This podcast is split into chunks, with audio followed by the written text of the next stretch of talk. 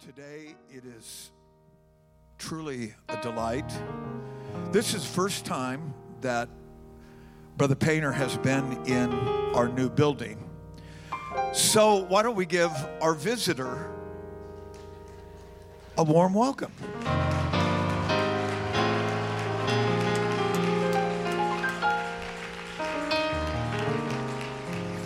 Brother Brother Painter is no stranger to Cornerstone. We love him. Um, I'll just say this before he comes. He doesn't need me to do this, but I do it because I want to. Out of all the speakers that we have on a yearly basis, Brother Painter is consistently at the top of everybody's favorite here in Cornerstone. And so, without any further delay, one more time, let's give that hand clap to the Lord in thanks and appreciation for the man of God.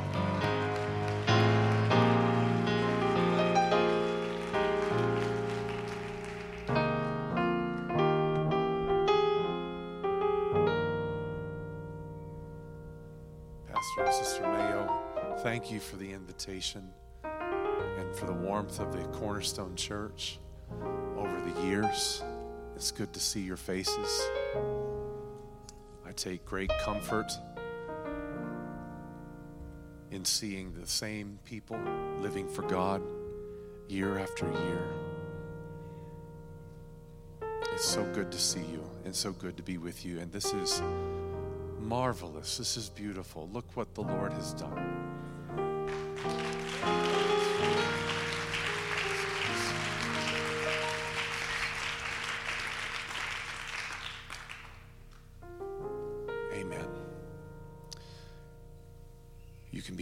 Thank you for standing.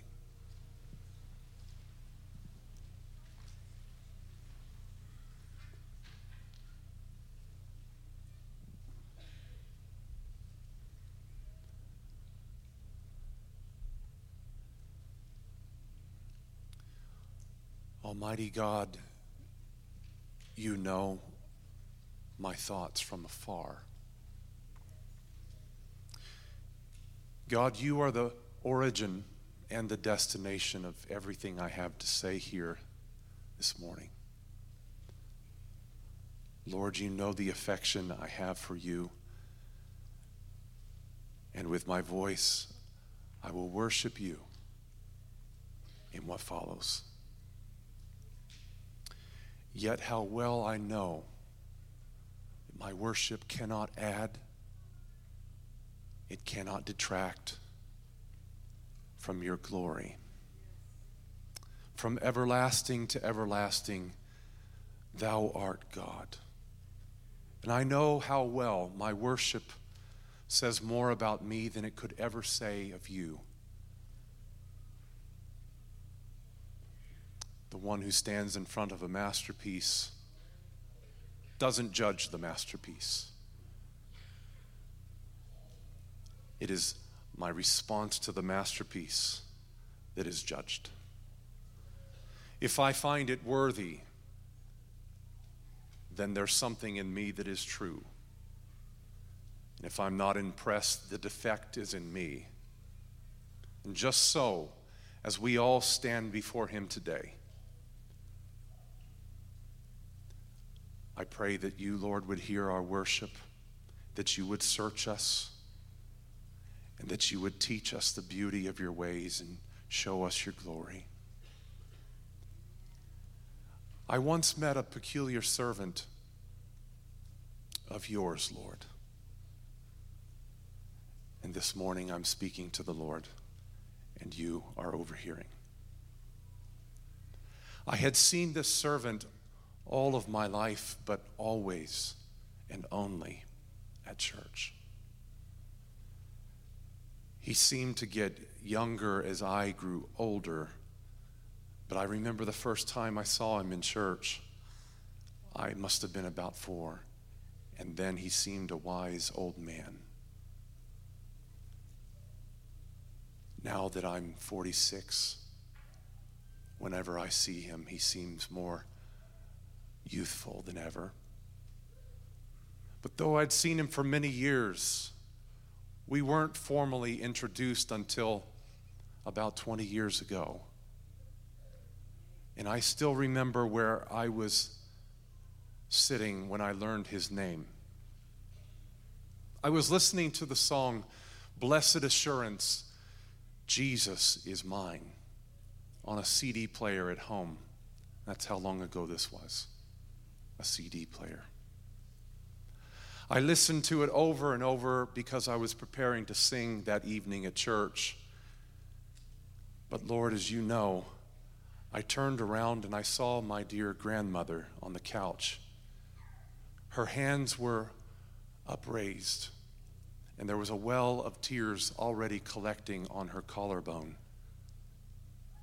And she was mumbling softly, Thank you, Jesus. Thank you, Jesus. I had heard the rhythm of the song. I had heard the beat, the syncopations, the modulations, the vocals, the parts. But she was hearing something else entirely, something I didn't yet understand at all. And that's when I first met this servant of yours. I met him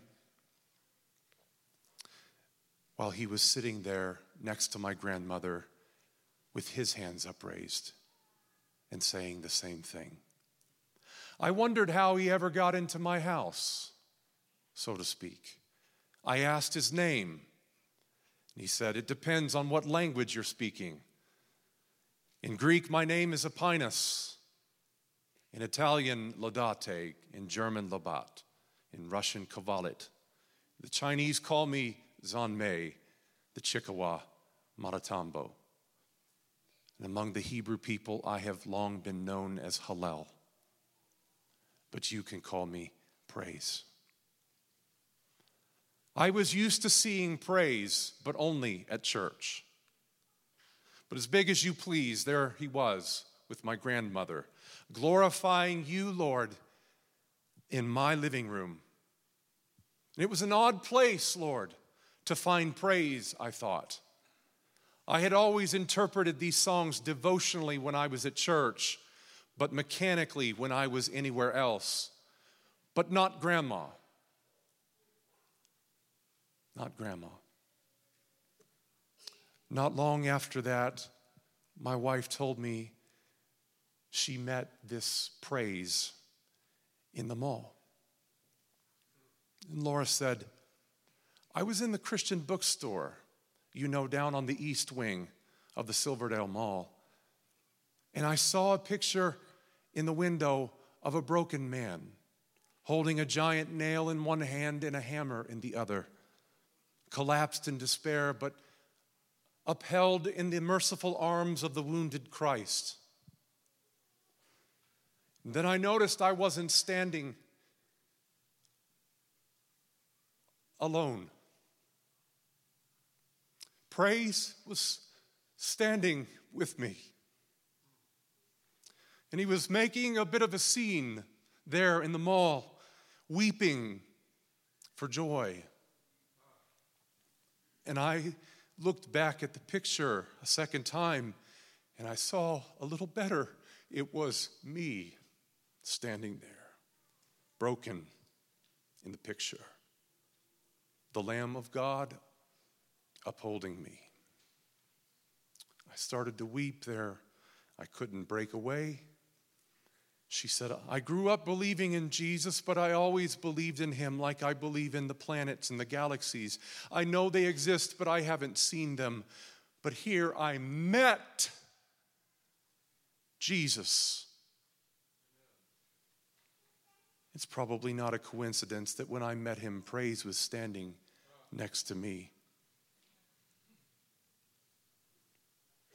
I still found it, though, odd that praise would show up in such a public place, even if it was a Christian bookstore.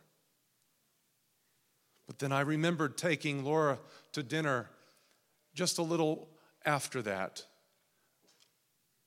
a restaurant in Ocean Shores, Washington, right on the edge of the world. The evening was warm and clear, and we were going to watch the sunset over the Pacific. And everything was absolutely perfect. A night I hadn't planned, but God had. And we sat by a window, and next to us was a warm fire pit, and the pianist was playing Für Elise. And in the kitchen, there were clanking dishes and glasses filled with ice and flames swooshing, hissing pans, and a hundred happy conversations around me. But then, Maker of heaven and earth, praise came in and asked to join our dinner.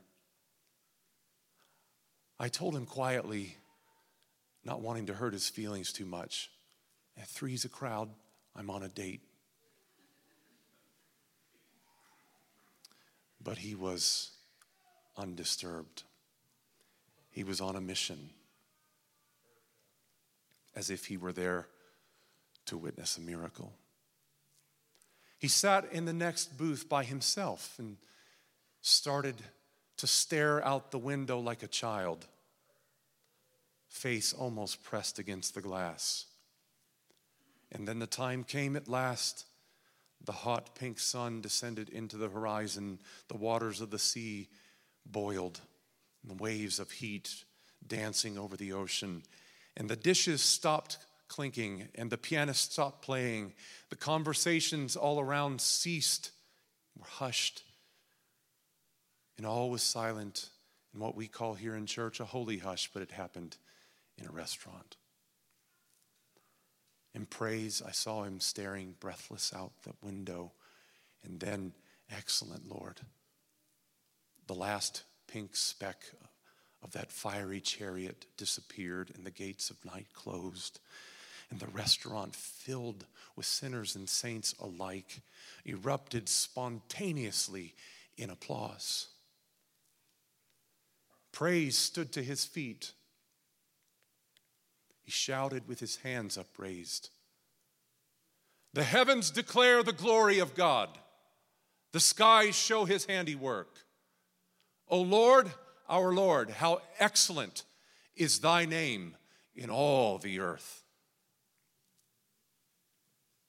I was conscious a few moments later that I too was clapping, and so was my wife. And in my joy, a sobering question occurred to me whom does the atheist have to thank for moments like these? Praise started showing up in all kinds of places with me after that. He began to laugh with our family. We enjoyed each other's company. We smiled at the moon as it changed its faces from night to night. We watched a young man sitting with his friends. One time, a girl that he obviously liked stole a look at him and he blushed and she smiled at this tribute to her beauty. We saw two girls playing kickball on a quiet street, and then we listened to the beautiful sound of their mother's voice echoing through the street, calling them home for dinner. Now, I remember that I once held my boy in my mere hands. We named him Carter. And you, oh excellent Creator, you built his face out of the memories of my father's and grandfather's faces, and you made his eyes china blue.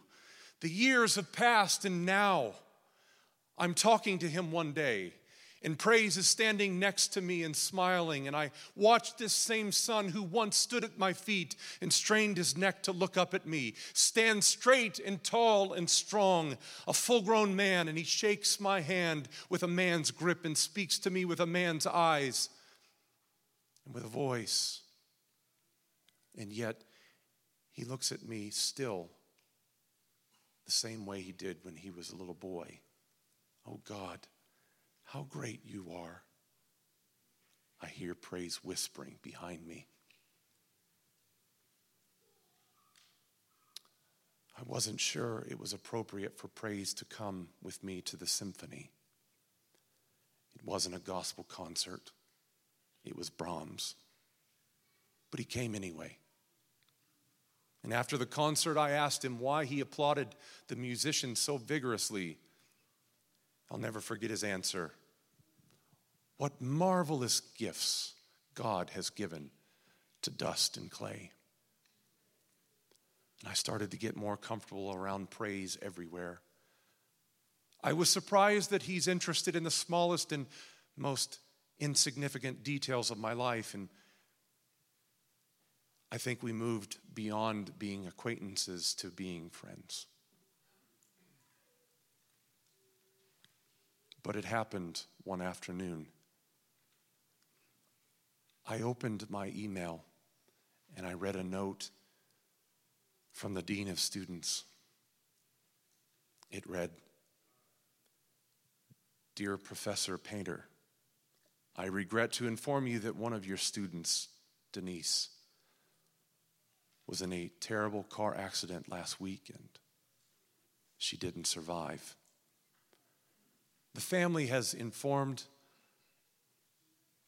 that forthcoming details concerning our funeral will be posted through the following link sincerest condolences to you and her classmates.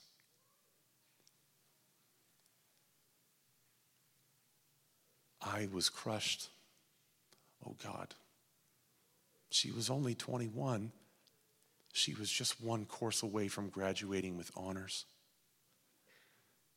And to think that I had only just spoken with her three days before, I remember uh, that my last discussion with her was it was about her about her grades. I pulled up her document and read what I wrote to her on the document. The document and my remarks showed no signs that I was talking to a child on the brink of eternity. My last words were Your paper is well written, but there are some research issues we'll need to work through in the next few weeks. In the next few weeks. I looked up from the document and I could almost hear the sudden and terrible crush of a high speed collision glass and metal and fire, a rolling mass of metal coming to a stop at a barricade, a sickening primal scream cut short by the angel of death, and a drunk driver staggering out of his car and running away into the night. O man of sorrows and acquainted with grief I thought then of my puny words. There are some research issues we'll need to work through in the next few weeks. What do such words about such trifles mean now? The sudden transfiguration of life into death revealed the irrelevance of so much that I do every day. I remembered the poet Emily Dickinson's words the bustle in the house the morning after death is one of life's greatest solemnities, the sweeping up of the heart and putting love away until it will be used again in eternity. Plays in my mind. I busy myself with menial tasks and hope that my mind won't have time to ask what this suffering for this family means for my belief in a good God. She's not even my daughter. And I don't know why this is affecting me to quite this degree, but it is. I hear a knock on my office door.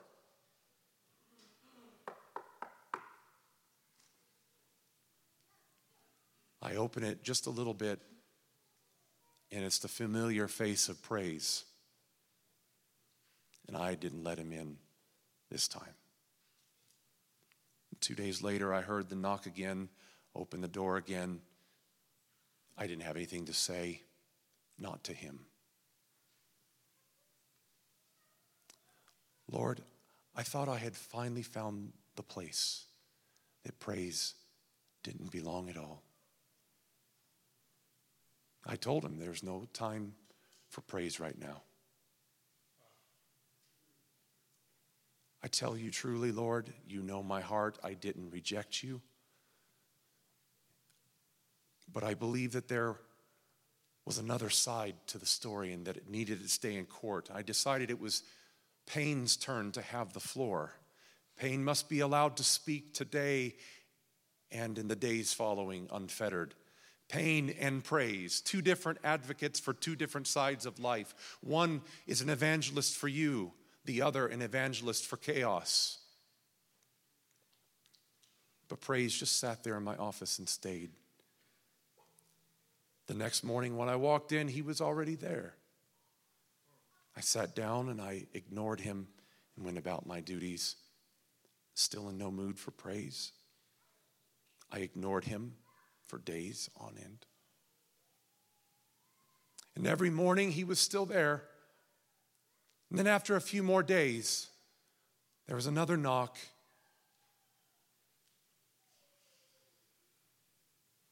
But this time, I know it can't be praise because he's already in. And this is someone else, a darker figure, more fitting to my mood. I didn't need to ask his name, for I knew that I was looking at death. I wouldn't let him in. I closed the door and stood against it, and I heard him whisper from behind the door, Live, I'm coming.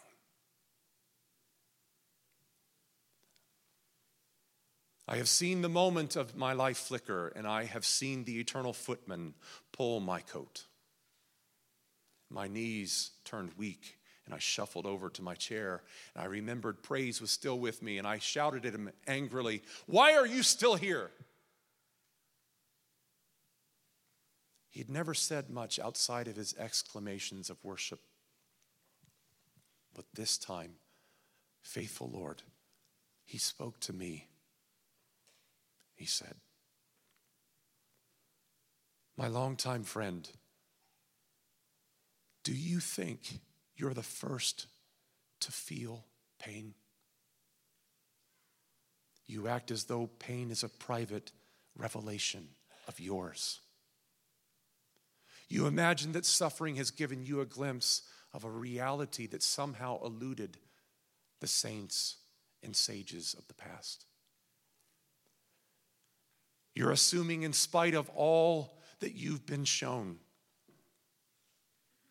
that the patriarchs and the psalmists have praised God only in the absence of pain.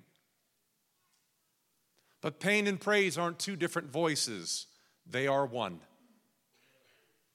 When the sweet psalmist of Israel cried, Eli, Eli, lama sabachthani, I was there.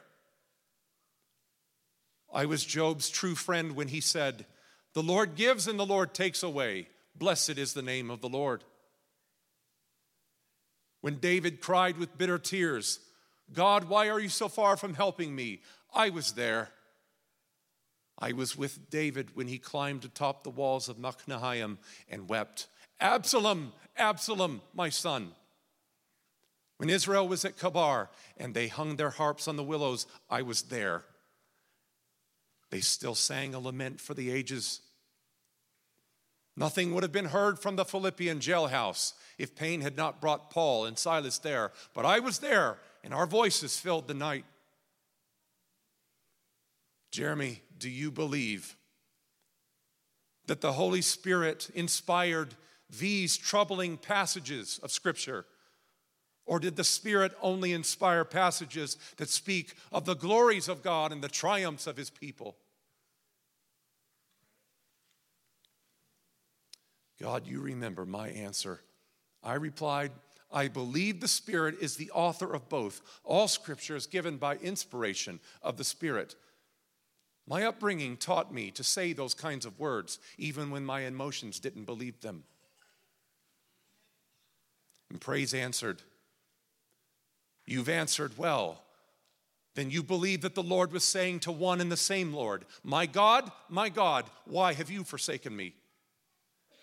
There is a contradiction even in God's own heart. Suffering and praise are not two different voices. I'm the voice of both. Have you forgotten that the symbol of the true faith is the cross? Do you remember in John's gospel that the Son of God said he went to the cross, to glorify the Father? I marvel that you don't think I belong where there's suffering in spite of what you know. You have learned that I don't just belong in church. You have learned that I don't just belong in your church, in your home. You have learned that I belong everywhere in life, but only so long as everything in life is okay.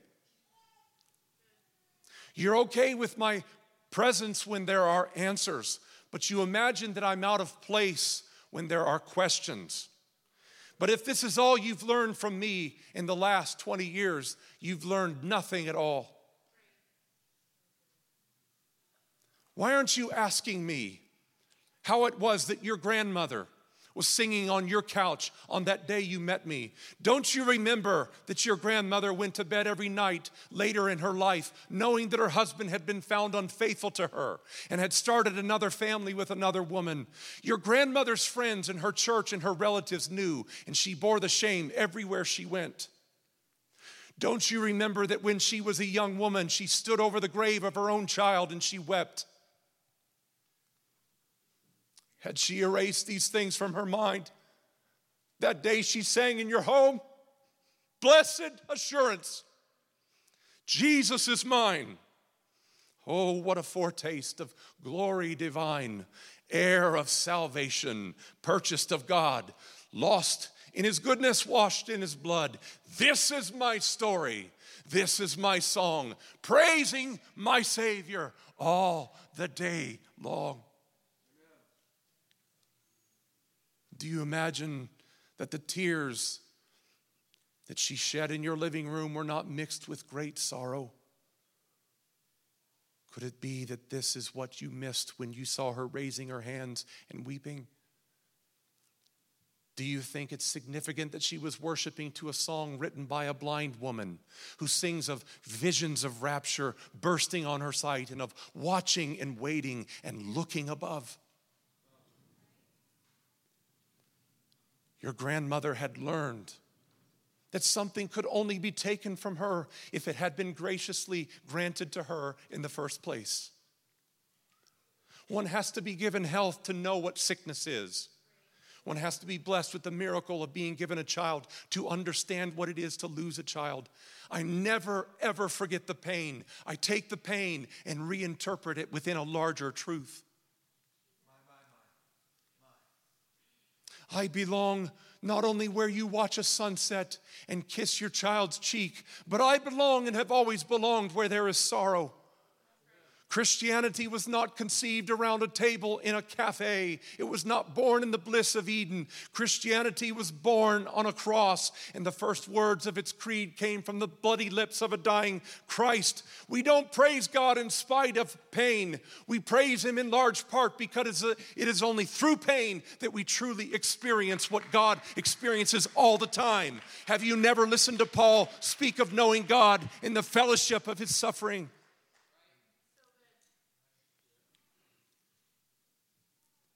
Rejoice evermore.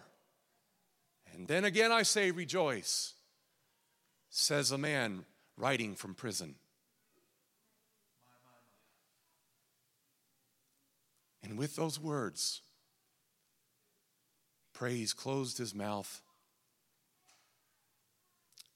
and left my room. I still felt the sting of death, but I was silenced. It was the silence of Job. At what point, I asked myself, does disappointment become pouting and self indulgence? The next day, I went to Denise's funeral. Her brother gave her eulogy, and at the end, he said, My sister was and then he caught himself and said, Is a believer. One of her great sorrows, I know, was that I didn't share her faith. In fact, I had never believed in life after death. I was convinced that there was only one omnipotence in the universe, and that was death. But since she died, I've had the hardest time imagining that someone so good, so full of life as Denise was, could really be dead. I'm beginning to believe, I think, that she's not. Faith has appeared to tempt me. Death didn't change what Denise means to me. Denise has changed what death means to me.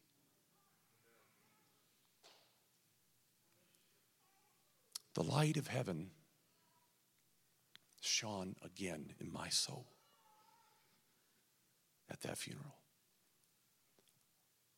I understood and I closed my eyes in reverence, and when I opened them again, sitting next to me on the pew was the familiar but somehow changed face of praise. And in his face I saw eternity like a great ring of pure and endless light, all calm and bright. His hands were uplifted the same way they were when I had first met him next to my now departed grandmother. And he whispered, Death is swallowed up in victory. This is my story. This is my song, praising my Savior all the day long.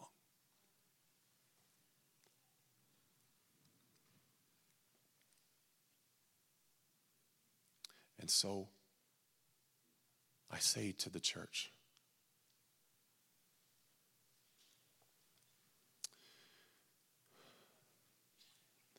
The book of Psalms begins with a promise of blessing, but what unfolds is often the stories of suffering of ancient Israel, the laments,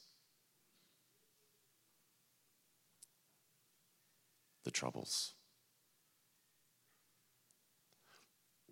But peppered in there, sprinkled in, are psalms of praise and lament always turns to praise.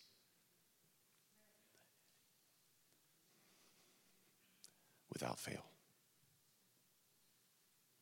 And so, blessed is the man that walks not in the counsel of the ungodly, nor stands in the way of sinners, nor sits in the seat of the scornful.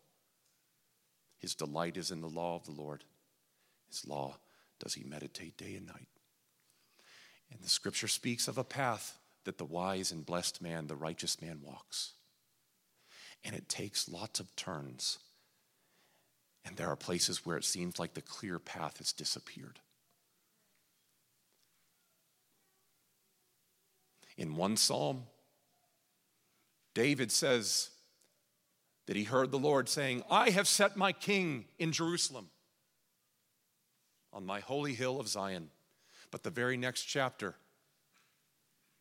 the very, very next chapter, that king that was installed in Zion was driven by his own son out of the city.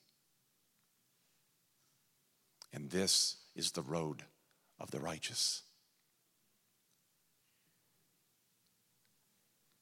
Trouble, but not perplexed. Beat down, but not destroyed. And if you stay on this road and you make a habit of praising the Lord at all times, this is where you will end, where Psalm 150 ends. It's the life that has been given to praise. And this is what the psalmist now says Praise ye the Lord. Praise ye the name of the Lord. Praise him, O ye servants of the Lord, ye that stand in the house of the Lord, in the courts of his house. Praise the Lord, for the Lord is good. Sing praises unto his name, for it is pleasant. And then, praise the Lord. Praise God in his sanctuary. Praise him in his mighty heavens. Praise him for his mighty deeds. Praise him according to his excellent greatness. Praise him with trumpet sound. Praise him with lute and harp. Praise him with tambourine and dance. Praise him with strings and pipe. Praise him with sounding cymbals. Praise him with loud crashing cymbals. Let everything that has breath praise ye the Lord. Praise ye the Lord. So I say today, praise the Lord. Stand up and praise the Lord. Give him glory and give him honor.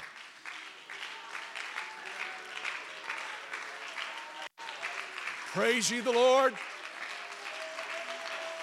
Praise ye the Lord. My soul cries out, Praise the Lord.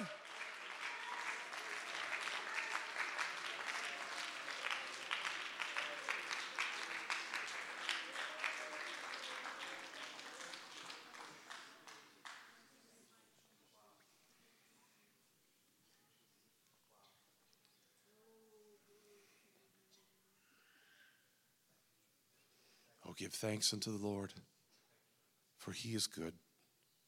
His mercy endures forever. To him alone who doeth great wonders. To him that by wisdom made the heavens, to him that stretched out the earth above the waters, to him that made great lights. Praise the Lord.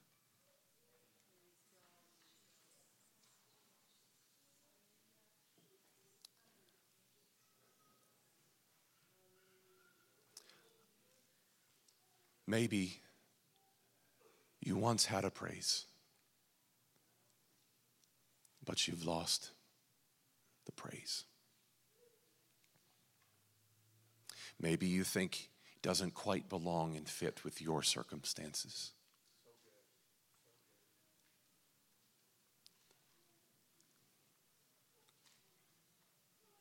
But oh, he does. Oh, he does. Enter his gates with thanksgiving and enter his courts with praise. And be thankful unto him and bless his name. For the Lord is good. And to the Lord, the one who is able to keep you from falling, be all honor, praise, and glory forever and ever. He is able to keep you. He is able to fortify your heart when it is broken. Give him praise, for he is good. My soul will say, He is good. Would you come and pray at this altar? Come and pray and bring your praise to the Lord, your thanksgiving unto Him. Bless His name. Cry out to Him, call out to Him.